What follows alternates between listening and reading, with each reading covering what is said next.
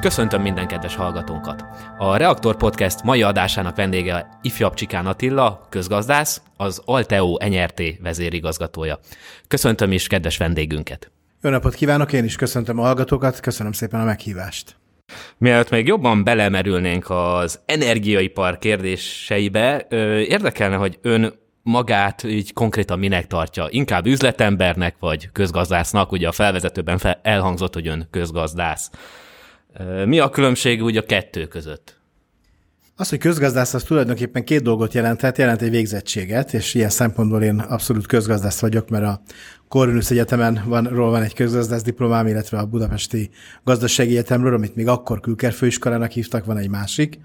Tehát tőzsde pénzintézet, vállalati stratégia, vállalatértékelés, vezetésszervezés, ezekkel foglalkoztam. Tehát ilyen értelemben közgazdász vagyok. Másik oldalról ugye a közgazdász az egy olyan értelmiségi szakma, amelyik azért egy, egy elméleti szakembert akar, tehát ha nem mint végzettség nézzük, hanem mint foglalkozás, akkor, akkor viszont nem vagyok közgazdász, ugye én gyakorlati szakember vagyok, vállalatvezető, fenntarthatósággal foglalkozom, de ott is elsősorban gyakorlati szempontból, úgyhogy itt akkor inkább ö, ö, olyan üzletembernek tartom magam, aki azért ö, ö, igyekszik felvértezni, felvértezni magát a szükséges tudásanyaggal is. És ugye ön az energiaiparral foglalkozik. Közgazdász szemmel ez miért, olyan, miért lehet olyan érdekes? Az egyik dolog, amit szoktak mondani, hogy az energetika stratégiai iparág, ami azt jelenti, hogy enélkül nem lehet meglenni. Ugye? Tehát ö, ö, nincsen olyan aspektusa gyakorlatilag a gazdaságnak, amit ne érinteni az energetika. Ö, sőt, nem csak a gazdaságnak, azt kell, hogy mondjam, hogy a társadalomnak is rengeteg aspektusa van. Gondoljunk csak arra, hogy például a szociális szempontok is mennyire tudnak érvényesülni az energetikában. Ugye a rezsicsökkentésre, ha gondolunk, ugye, hogy rögtön egy ilyen példát hozzak nincsen olyan ipari tevékenység, nincsen olyan termelési tevékenység, aminek az energetikai lába hiányozhatna. Ugye, és az energetika önmagában azt kell mondjam, hogy még, még stratégiai, nemzetstratégiailag is egy, egy kérdés. Ugye minden országnak van energiastratégiája, kell, hogy legyen energiastratégiája, az Európai Uniónak is van energiastratégiája, és az ebben való kérdések, és az eventén való navigálás az nagyon-nagyon fontos. Tehát azt kell, hogy mondjam, hogy ugye, ha egy közgazdász ugye társadalomtudós, és hogyha valakit érdekel a társadalom, és érdekelnek a társadalmi kérdések, akkor az energetika egy nagyon izgalmas iparág. Talán azt tudom mondani, olyan örökzöld, mint amilyen az oktatás, vagy az egészségügy, hogy erről bármikor lehet beszélgetni. Ha meg üzletemberként nézem a dolgot, és ezt nem, nem mellette, hanem inkább ezt mondom, hogy azon belül nézem, amiről eddig beszéltem, akkor üzletemberként azt kell, hogy mondjam, hogy az energetika egyik legizgalmasabb iparág manapság, elképesztő módon változik. Szokták mondani, hogy forradalmi változások vannak. Nem annyira szeretem a üzleti aspektusba ezt a szót, mert az üzlet nem nagyon szereti a forradalmat, nem szereti a hektikus, gyors változásokat, hanem inkább azt tudom mondani, hogy ugye azt szokták idegen szóval mondani, hogy diszruptív iparág, ami jó, csak nem magyarul van, de, de egyértelműen azt gondolom, hogy az egyik legizgalmasabb, leggyorsabban változó, legnagyobb potenciállal bíró iparág, amit energiaiparnak hívtunk 30 évvel ezelőtt, és amit energiaiparnak fogunk hívni 20 év múlva, az még nyomokba se fog egymásra emlékeztetni. Az életünket megváltoztatta a koronavírus járvány. Ez a gazdaságban is eléggé érzékelhető, viszont maga a koronavírus járvány hogyan hatott az energiaiparra? Itt nőtt vagy csökkent a fogyasztásunk, például a lezárások miatt? A lezárások miatt átmenetileg csökkent a fogyasztás. Ugye nyilván ez is egy összetételből ered, mert uh, nyilván amikor bezárják az iskolákat, akkor az iskolákban lecsökken a fogyasztás, némileg az ipari termelés is csökkent volt egy fogyasztás csökken, és nem volt nagyon-nagyon jelentős. Tehát ez is mutatja az energiaiparnak a stratégiai szerepét, hogy ugye azért, azért az energia iránti kereslet radikálisan nem nagyon tud lecsökkenni. Tehát továbbra is fűteni kell, továbbra is világítani kell, azért továbbra is nagyon sok helyen termelni kell, és aki nincsen az iskolában, és ott nem világítunk, meg fűtünk neki, az otthon van, és ott világítunk, meg fűtünk neki. Tehát gyakorlatilag azért voltak ö, átrendeződések, volt egy átmeneti csökkenés, de ez tényleg átmeneti volt. Az energiaiparra, hogy hatott egyébként a, a koronavírus, arról tulajdonképpen három aspektusban is lehet mesélni. Az egyik az a, az a, már a fogyasztás mellett nyilván. Az egyik az az, hogy az energetikai vállalatok nagyon jó stressztesznek lettek alávetve. Tehát ugye nekünk, nekünk egyébként is vannak ugye mindenféle eljárásaink arra nézve, hogy hogyan kell biztonságosan tudni működni. Úgy hívják, hogy üzletmenet folytonossági terv, ugye, ami arról szól, hogy bármilyen probléma van, akár egy háborúig bezárólag, akkor az energiaiparnak, az erőműveknek még működni kell tudni, ugye? Tehát ez nem olyan, hogy akkor egy darabig nem gyártok, és akkor majd gyártok, ha béke lesz megint, mint nem tudom, ha fürdőszoba bútor gyárt valaki, akkor lehet, hogy az egy, egy-két évig ugye megoldható, hogy, hogy ne legyen új. De ahogy beszéltünk a stratégiai szerepéről, az energetikában ez nem működhet.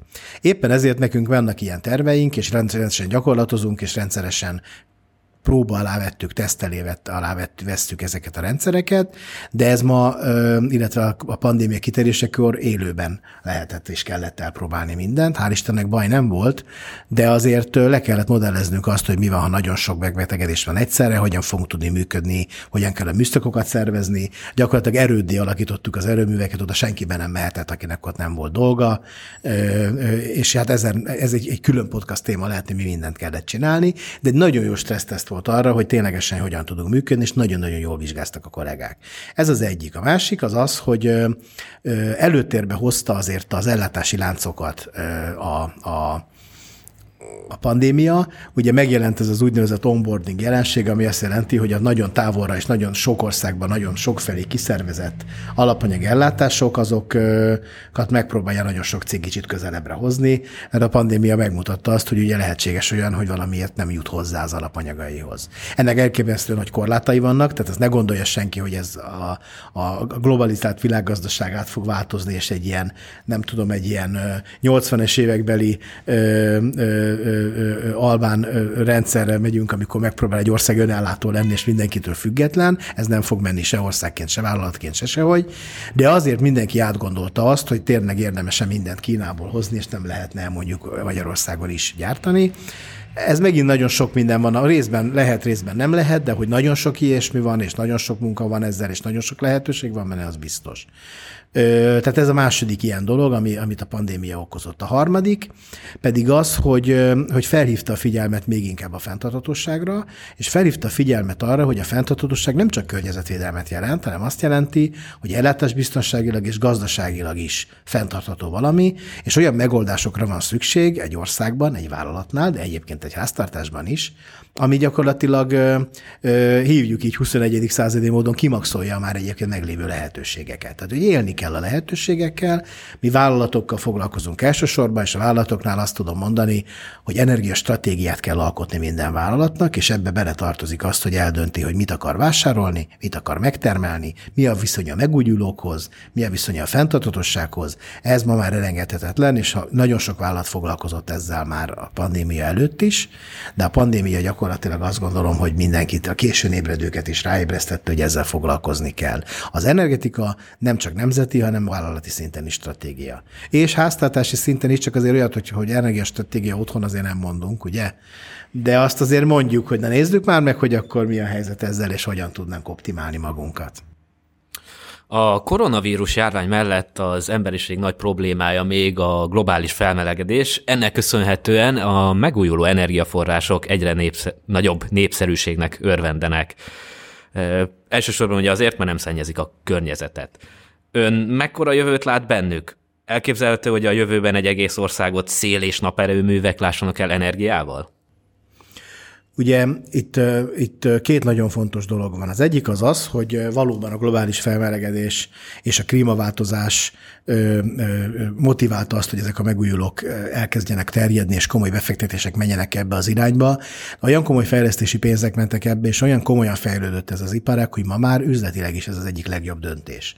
Tehát ma már, hogyha megnézzük élettartam költségen az erőműveket, ez azt jelenti, hogy tekintetbe kell benne, hogy mennyibe kerül, ugye az elején, tekintetbe kell benne, hogy utána mennyi, mennyibe kerül az üzemeltetése, addig, amíg ő él. Ugye ez az erőmű, és utána azt, hogy mennyibe kerül a leszerelés, a rekultiváció. Ha ezt, ezt összenézzük, és megnézzük, hogy na ennek alapján egész életébe az erőmű mennyit termel, akkor megkapjuk az élettartam költségét, ugye? És ezen az alapon ma már a nap és a szélerőművek versenyképesek olcsóbban termelnek, mint a legtöbb fosszilis vagy hagyományos energiaforrás. Ugye gondoljunk bele, hogy egyébként megépíteni meg kell őket, drágábban, mint egy földgázerőművet, de mondjuk olcsóbban, mint egy atomerőművet, Utána viszont az alapanyag gyakorlatilag ingyen van. Ugye, mert a szél is ingyen van, meg a nap is ingyen van. Persze karbantartani kell, mindenféle egyéb tennivaló van velük, de ez elhanyagolható ahhoz képest, amiben mondjuk egy, mondjuk egy földgáz erőmű kerül. Ugye a földgáz, amit meg kell venni folyamatosan. És a végén a rekultiváció sem egy ennyire megoldhatatlan probléma, és nem egy akkora nagy probléma, mint mondjuk egy atomerőműnél, ugye? Tehát azt kell mondjam, hogy ezek ma már versenyképesek, tehát racionális üzleti döntés ma már megújuló energiával foglalkozni, vállalati vagy, vagy, vagy egyéni alapon, és mi is ezért fektetünk ugye megújulókba. De viszont, ugye, és ez is nagyon fontos, ezeknek a megújulóknak van egy hatása a villamosenergia rendszerre, mert ugyanis, hogy időjárás függők. Ugye a naperőmű a, a, a napsütéstől függ, a szélerőmű a széltől függ, és ez nem annyira jó, mert ugye viszont a villamosenergia rendszer meg azt szereti, hogy fogyasztás alapon ö, ö, működjön. Egyik fogyasztó sem annyira szereti, hogyha átmenetileg nem tudja nézni a bajnokok ligája döntőt, mert éppen nem fúj a szél, vagy nem süt a nap. Ugye azt ráadásul este rendezik, akkor már sötét van. Tehát előre lehet sejteni, hogy a nap nem fog sütni. Na most mit kell ezzel csinálni? Sajnos a villamos energiát ipari méretekben egyenlőre nem lehet jól tárolni. Pláne nem Magyarországon, ahol nincsenek ugye olyan folyó, ö, ö, olyan domborzati viszonyok, hogy nagy vízerőműveket lehessen és szabad legyen építeni. Ö, ö, ezért ki kell egyenlíteni ezeket, az, er, ezeket a, a nap- és szélerőműveket, tehát amikor ők hirtelen nem termelnek, vagy éppen hirtelen túl sokat termelnek, mert olyan is van, hogy békés vasárnap délután egyszer csak kisüt a nap, fúj a szél, és túl sok lesz a villanyból, akkor ezt ki kell szabályozni, és ez a kiszabályozás jelen pillanatban még nem tud menni jól megújulóval. Tehát ezért kell most még Magyarországon például a földgáz, és ezért fog még egy jó darabig kell lenni, és az Európai Bizottság is ezért mondja azt, hogy a földgáz fenntartható, mert ahhoz, hogy radikálisan elkezdjük tudni terjeszteni a megújulókat, ahhoz fenn kell tartsunk valamilyen földgáz kapacitást. Miért pont földgázt? Mert az rugalmas. Elképesztően gyorsan lehet fölle tekerni a potmétert, hogy ő mennyit termeljen. Tehát ha hirtelen eláll a szél, vagy feltámad a szél, vagy bármi történik, és nem jól jeleztük előre, nem tudtuk, akkor földgáz erőművekkel nagyon-nagyon gyorsan utána lehet menni. Nekünk is ezért van az, hogy a megújuló mellett, amiben fektetünk, az pontosan ez az úgynevezett szabályozás. Nekünk van egy szabályozói központunk, és ebben a szabályozói központban vannak rengeteg gázerőmű, meg van egyébként energiatárolás, és van egyébként benne megújuló is, de nem, nem tud lenni ugye nyilván még egyelőre többségben. Ez a jelenlegi helyzet. Minden országban azt gondolom, hogy ez egy alaphelyzet, hogy megújuló, minél több megújuló, és valamennyi rugalmas energia, ahol szerencsések ott van víz, ahol nem ott inkább földgáz. És akkor ugye a, a, a, a, a nagy kérdés még az a nukleáris energiának a szerepe, amelyik klímavédelmi szempontból nyilván jó, mert CO2-t nem bocsát ki. Ugye más szempontokból meg ugye nagyon sokan ellenzik, támadják, ez egy nagyon, ez egy örökzöld vita, nem hiszem, hogy van jó megoldás, a döntéseket lehet hozni ebben a, ebből a szempontból, de gyakorlatilag, amikor ezt így végig gondoljuk, kb. végig is gondoltuk egy országnak az energiastratégiáját. Na most hosszú távon pedig egyértelműen azt gondolom, hogy a megújulóké a jövő. Tehát ők fognak nyerni ebben a dologban, ez még sajnos viszont évtizedekig eltart. Tehát ö, ö, lesz majd egy olyan ö, pontja a, a jövőnek, amikor egyébként teljes egészében ö, ö, klíma károsítás nélkül lehet energiát termelni. Sok vita és kérdés merül fel Paks 2, illetve a Paks 2 beruházás körül. Ön mondta ugye most, hogy nem lehet még az egész magyar energiaellátást megújuló energiaforrásokból megoldani. De ön mit gondol a Paks 2 beruházásról? Paks 2 megtérüléséről 2017-ben készített egy elemzést az Energia Klub akkor is valószínűségét látták a magas áraknak, de ma már kétszer-háromszor annyiba kerül az elektromos energia, mint amivel ők maximum számoltak. Hogyan lehet egyáltalán ebben az energiaiparban így több évtizedes időtávokra előre tervezni? Igen, ez nagyon jó kérdés, mert pont ez a nehéz benne, hogy 60-70 évre kell előre tervezni, mert ugye addig tart az élettartam egy erőműnek. És hát, ha valaki tudja, mi lesz 60 év múlva, azt szeretettel várom, és visszajövök meghallgatni. De hát ugye ez a baj, és egyébként ez a, ez a, a politikusoknak ez a dolga, hogy nekik megdönteni kell. Tehát ugye én mondhatom azt, egy társadalomtudós is mondhatja azt, meg sok mindenki mondhatja, hogy nem tudja, mi lesz 60 év múlva, a politikus se tudja, mi lesz 60 év múlva, de ugye valami dönteni kell, mert ha nem döntés is döntés. És egy országnak össze kell rakni az energiarendszerét, ugye? Ebben különböző döntéseket kell tudni hozni, és hát ahogy azt mondtam, a legnehezebb és a legtöbbet vitatott az pontosan az atomenergiának a, a kérdése. És most annélkül, hogy a magyar napi politikában, tehát inkább az atomenergiáról beszélek szívesen, mint a Paks 2-ről, mert csak azért is, mert arról több információm van. Tehát a Paks 2 ugye a, a, a, a, helyzete az, az, egy, az egy külön elemzésnek a tárgya lehet. De általában az atomenergiáról két állítást szeretnék megfogalmazni, és mindenki gondolját és döntse el, hogy ő mit gondol erről. Az egyik az az, hogyha holnap leállítanánk az összes atomerőművet, ami ma működik, akkor gyakorlatilag a klímakatasztrófa az azonnal is visszavonhatatlanul bekövetkezne. Mert ugye valahogy, valahogy helyettesítenénk azt a, azt, a, azt a termelést, és nem tudnánk ilyen gyorsan technikailag sem, meg semmilyen más szempontból se megújulóval helyettesíteni. Tehát, hogyha az atom helyett mi visszadarálnánk a régi szenes erőműveket, például a mi alatt a bolygót értem az emberiséget, az fél pillanat alatt tönkre menne az a természet. Tehát, tehát az, hogy ma legyenek vagy ne legyenek atomerőművek, azt szerintem, szerintem legyenek, kell, hogy legyenek. Mert ha nincsenek, akkor mi már réges-régen lehúzhattuk volna a rolót. És, és ez a nagyon nem mindegy, hogy mi helyett van valami. Mert ezzel is válasz egy kockázatot, de azzal is vállalunk egy kockázatot, hogyha azt mondjuk, hogy, hogy, hogy, hogy nyakló nélkül engedjük ki a CO2-t a, a, a légkörbe. Nem tudjuk biztosan, hogy egyébként pontosan milyen hatása lesz, csak egy dolgot tudunk, hogy katasztrofális. Hogy mennyire azt nem tudjuk, de mennyire kell, hogy elüssen az autó, hogy fájjon. Tehát ez, ugye? Tehát, tehát innentől kezdve azt gondolom, hogy az nem kérdés, hogy ez, a, ez, a, ez, ez, ez, ez, ez kell. De azt is mondtam ugye egy öt perccel ezelőtt, hogy, az, hogy, a, hogy a hosszú távon a megújulók fognak nyerni és ők fogják átvenni a hatalmat. Na, az a nagyon nagy kérdés, hogy meddig érdemes még új erőművi kapacitásokat építeni. Ugye? Mert minél később építem az új erőmű kapacitást, annál valószínűbb, hogy ott már a vége felé ez már nem lesz igazából trendi ugye, 60-70 év múlva. Na most ezt a kérdést kell egy politikusnak eldönteni, mert egyébként ez a legnehezebb kérdés, innentől kezdve, hogy egyébként belemerek én lenni. Mondok egy példát. Mi az Alteóba földgáz erőműben még ma is fektetünk. Tehát mi építünk még új földgáz erőműveket. De ezeknek a földgáz erőműveknek a élettartama csak 20-30 év.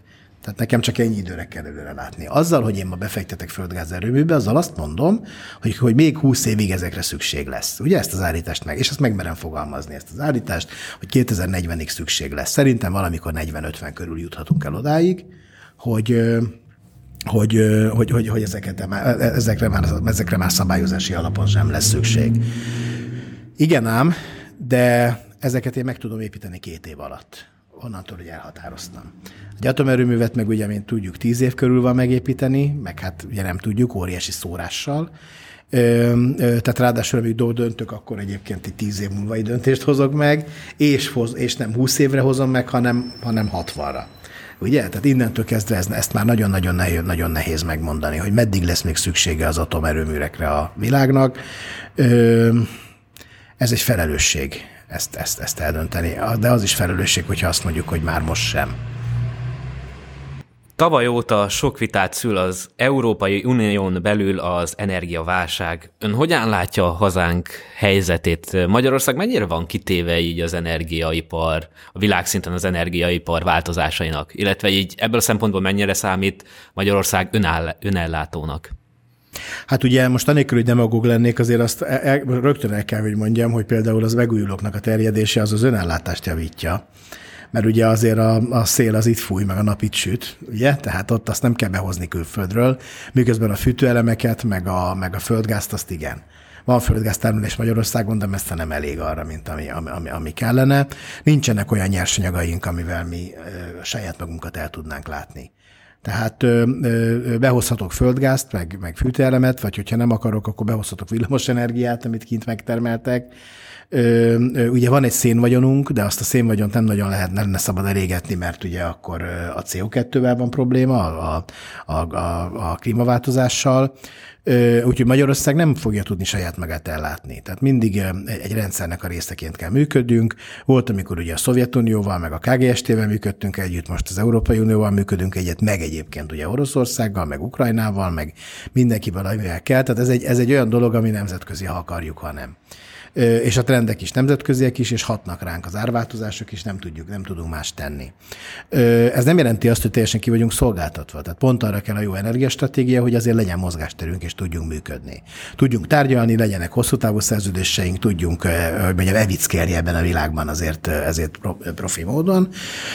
Most ugye Magyarországnak van energiastratégiája, meg van nemzeti energia és klímaterve, meg szóval megvannak a szükséges dokumentumok, és azt kell mondjam egyébként, hogy elég sok minden történt az elmúlt években. Tehát a robbaneszterű naperőművi fejlesztések, amik vannak, azért az, az, az, az, az, az nagyon sokat számít, az nagyon sokat mutat. Körülbelül 3000 megawatt, de ugye ezek a számok olyanok, hogy mire kimondom, már elavul, mert most már 3020, most meg már 3040. de, de épült Magyarországon az elmúlt, elmúlt három-négy évben. Ennek a kétharmada kb. ipari jellegű, ez egy harmada meg háztartási, de ez elképesztő módon nőni fog. Ugye 6000 megawatt van a, a, a, a Nemzeti Energiastratégiában 2030-ig. Még simán lehet, hogy ezt meg fogjuk haladni. Ebből a szempontból pozitívum. Negatívum az, hogy egy kicsit lehetne technológiailag diversifikáltabb, tehát nagyon-nagyon a napra koncentrálunk, és szerintem van potenciál másba is. Ugye itt az örökzött témaként a szélenergia jön elő, amit, amit nem, nem akrázunk ki annyira, mint az ország lehetősége. Ez megint egy olyan dolog, hogy ez megint egy döntés kérdése, ugye lehet azt mondani, hogy ezt nem építjük meg, de akkor az a szél, ami itt fúj, és gazdaságosan felhasználható lenne, az elveszik a számunkra, ahelyett akkor valami mást kell csinálni.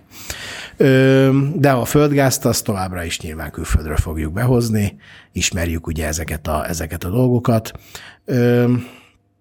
Szóval van mozgásterünk. De Magyarország úgy egyébként is nem csak az energiaipar tekintve egy kicsi nyitott gazdaságként tud jól működni, mert ha kicsit nem nagyon tudunk eltekinteni, tehát ugye, nem, nem, nem vagyunk nagyon nagy ország, és nekünk egyébként szövetségi rendszerekbe gondolkodni és, és kooperálni másokkal, ezt ez alatt értem a nyitottságot, az egyértelműen jövedelmező tud lenni. Ifjabb Csikán Attilának nagyon szépen köszönöm, hogy fogadta a meghívásunkat és válaszolt a kérdéseinkre. Köszönöm szépen a meghívást. Sziasztok, köszönöm szépen a figyelmet. Kedves hallgatóinak pedig köszönjük, hogy ma is velünk tartottak. A Reaktor podcast adásait meghallgathatjátok Apple Podcasten, Spotify-on és YouTube-on. Sziasztok!